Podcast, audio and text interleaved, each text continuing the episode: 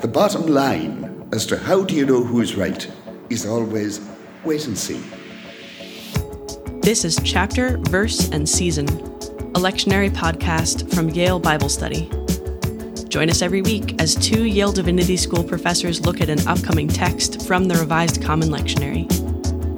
This episode, we have John Collins, Holmes Professor of Old Testament Criticism and Interpretation, and Jennifer Herdt, Gilbert L. Stark Professor of Christian Ethics. They're discussing Jeremiah chapter 4, verses 11 through 12, and verses 22 through 28. It's appointed for track 1 of the 14th Sunday after Pentecost, proper 19, in year C. The text is read for you by student Katie Stewart. Jeremiah chapter 4, verses 11 through 12 and 22 through 28. At that time it will be said to this people and to Jerusalem A hot wind comes from me out of the bare heights in the desert toward the daughter of my people, not to winnow or cleanse, a wind too strong for that. Now it is I who speak in judgment against them. For my people are foolish. They do not know me. They are stupid children. They have no understanding. They are skilled in doing evil, but do not know how to do good. I looked on the earth, and it was complete chaos, and to the heavens, and they had no light. I looked on the mountains, and they were quaking, and all the hills moved to and fro. I looked, and there was no one at all, and all the birds of the air had fled. I looked, and the fruitful land was a desert, and all its cities were laid in ruins before the Lord, before his fierce anger. For thus says the Lord The whole land shall be a desolation, yet I will not make a full end. Because of this, the earth shall mourn, and the heavens above grow black. For I have spoken, I have purposed, I have not relented, nor will I turn back.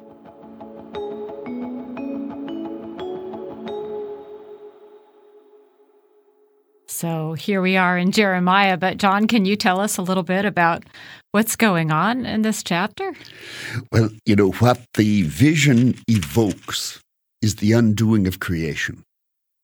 It's as if, you know, the whole world was going to go dark and you go back to the state that the world was in before creation in the book of Genesis.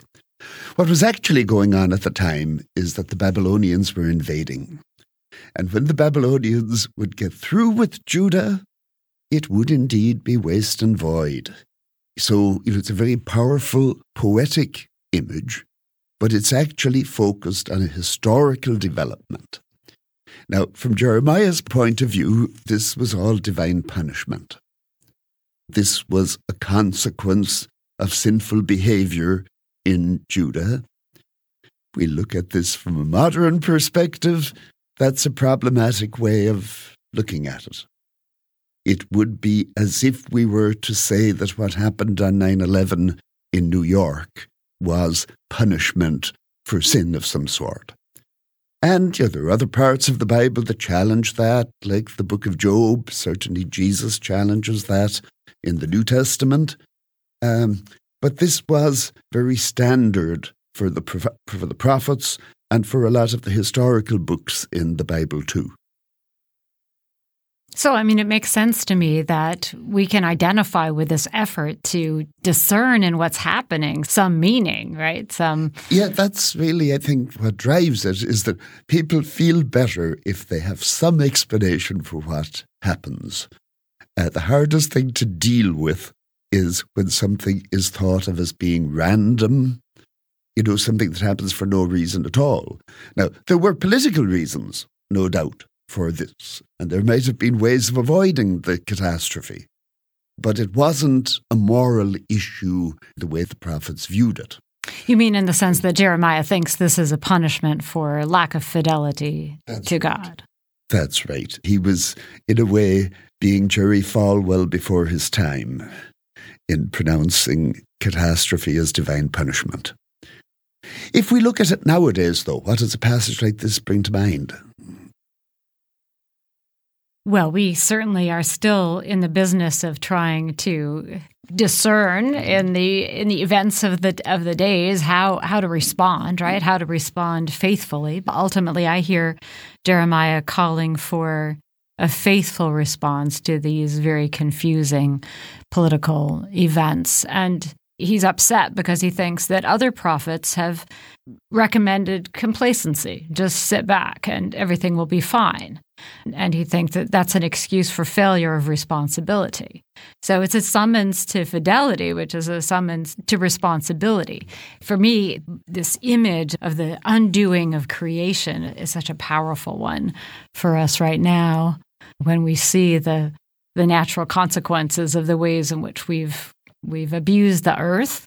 So this is a prophetic evocation of the undoing of creation through lack of fidelity, I think we can still very much identify with that. That in Genesis, we see humankind being entrusted with the tending of the garden. And if we take that responsibility and we respond as the false prophets did at the time of Jeremiah, and we recommend complacency that everything will just be fine and we can do whatever we want, well, the uh, results are, are catastrophic, indeed, the undoing of creation. And so, this is a passage that to me powerfully summons us back to that fidelity that Jeremiah is calling for, right? But in this case, a fidelity to the task of tending creation that was entrusted to humankind. In fairness to Jeremiah, before I made the analogy with Jerry Falwell, I should have made the point that Jeremiah was saying this before the catastrophe actually struck, not after it. So saying it before the disaster struck still means there is time to do something about it. And he actually was recommending a particular course of events, which was to surrender to the Babylonians, which was, of course, a very distasteful, you might say unpatriotic kind of thing to suggest, but it would have preserved a lot of lives if they had done it. And as you noted, you know, the false prophets are all saying, oh, this will all pass, this will be fine.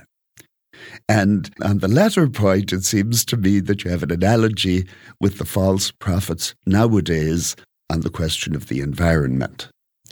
Now, when he talks here about the fruitland being a desert and its cities laid waste and the birds of the air had fled and so forth, it definitely brings to mind nowadays the kind of ecological crisis that we're facing and in this case, somewhat ironically, I think, the argument for human responsibility is much more direct. That in this case, we are indeed dealing with a crisis that we have brought upon ourselves. So, in the case of the Babylonian crisis, the Babylonians were going to do what they were going to do anyway. But in this case, it's very much a chain of act and consequence. And I don't see any problem at all with seeing it as, if you like, divine punishment. That gets us into the whole question of retribution. And there's a famous article back in the 1950s arguing that retribution in the Hebrew Bible is really just the chain of act and consequence. One thing leads to another. If you dig a pit, you may fall into it. And I think that would certainly hold for the ecological crisis, that it's consequences that follow from human actions. Now, you can construe that as divine punishment if you wish, but divine punishment operates through consequences following on actions. Yeah, I mean, it's, it's, a fascinating way to think about what's going on in the Hebrew Bible, and in this with this talk of divine judgment. I guess, I guess I see, though the prophets are not just engaged in trying to figure out what the natural consequences of actions are going to be. They're trying to figure out how the people of God are are called to act in response mm-hmm. to the chain of cause and effect, as it were, right? So it's this it's this attempt to discern what would fidelity look like in this set of consequences? Uh, sorry, in this set of circumstances? Yeah. I mean, they're definitely not just figuring things out. This is hortatory material. You know, there is always an implied course of action. And that, that's what, uh, what really drives the prophecy, I think. So to me, that's the discernment of divine judgment. The discernment of this is God's point of view on how we are acting, what we are doing. And from that, we discern how we should go forward. And of course, claiming that something is God's point of view is a somewhat dangerous venture. You don't want people doing it lightly. At the same time, when you have a course of action that threatens to destroy creation as we know it, then I don't think it's very problematic to say that this is contrary to the will of God. Well, anyone who takes up the mantle of the prophet has to encounter others who've taken up the mantle of prophet. So there's there's still the process of discerning amongst the various prophecies. There is, and there's always a certain risk involved in it. When Jeremiah has his confrontation with the false prophets, the bottom line as to how do you know who's right is always wait and see. And if we wait and see, it just might be too late. That's why I would take it that part of the responsibility of tending creation is the responsibility to discern amongst the possible prophecies that are out there. Yeah. And the task of the prophet is to have the courage to take a stand on it.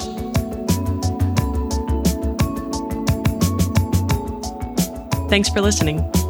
And thank you, Professors Collins and Herdt, for your insight on Jeremiah. Remember to rate and subscribe to this podcast wherever you're listening, and visit our website, yaleBibleStudy.org. Chapter, Verse, and Season is a production of the Center for Continuing Education at Yale Divinity School. It's produced by creator and managing editor Joel Baden, production manager Kelly Morrissey, associate producer Aidan Stoddart, and I'm your host and executive producer, Helena Martin. Katie Stewart did the transcript, and our theme music is by Calvin Linderman. We'll be back with another conversation from chapter, verse, and season.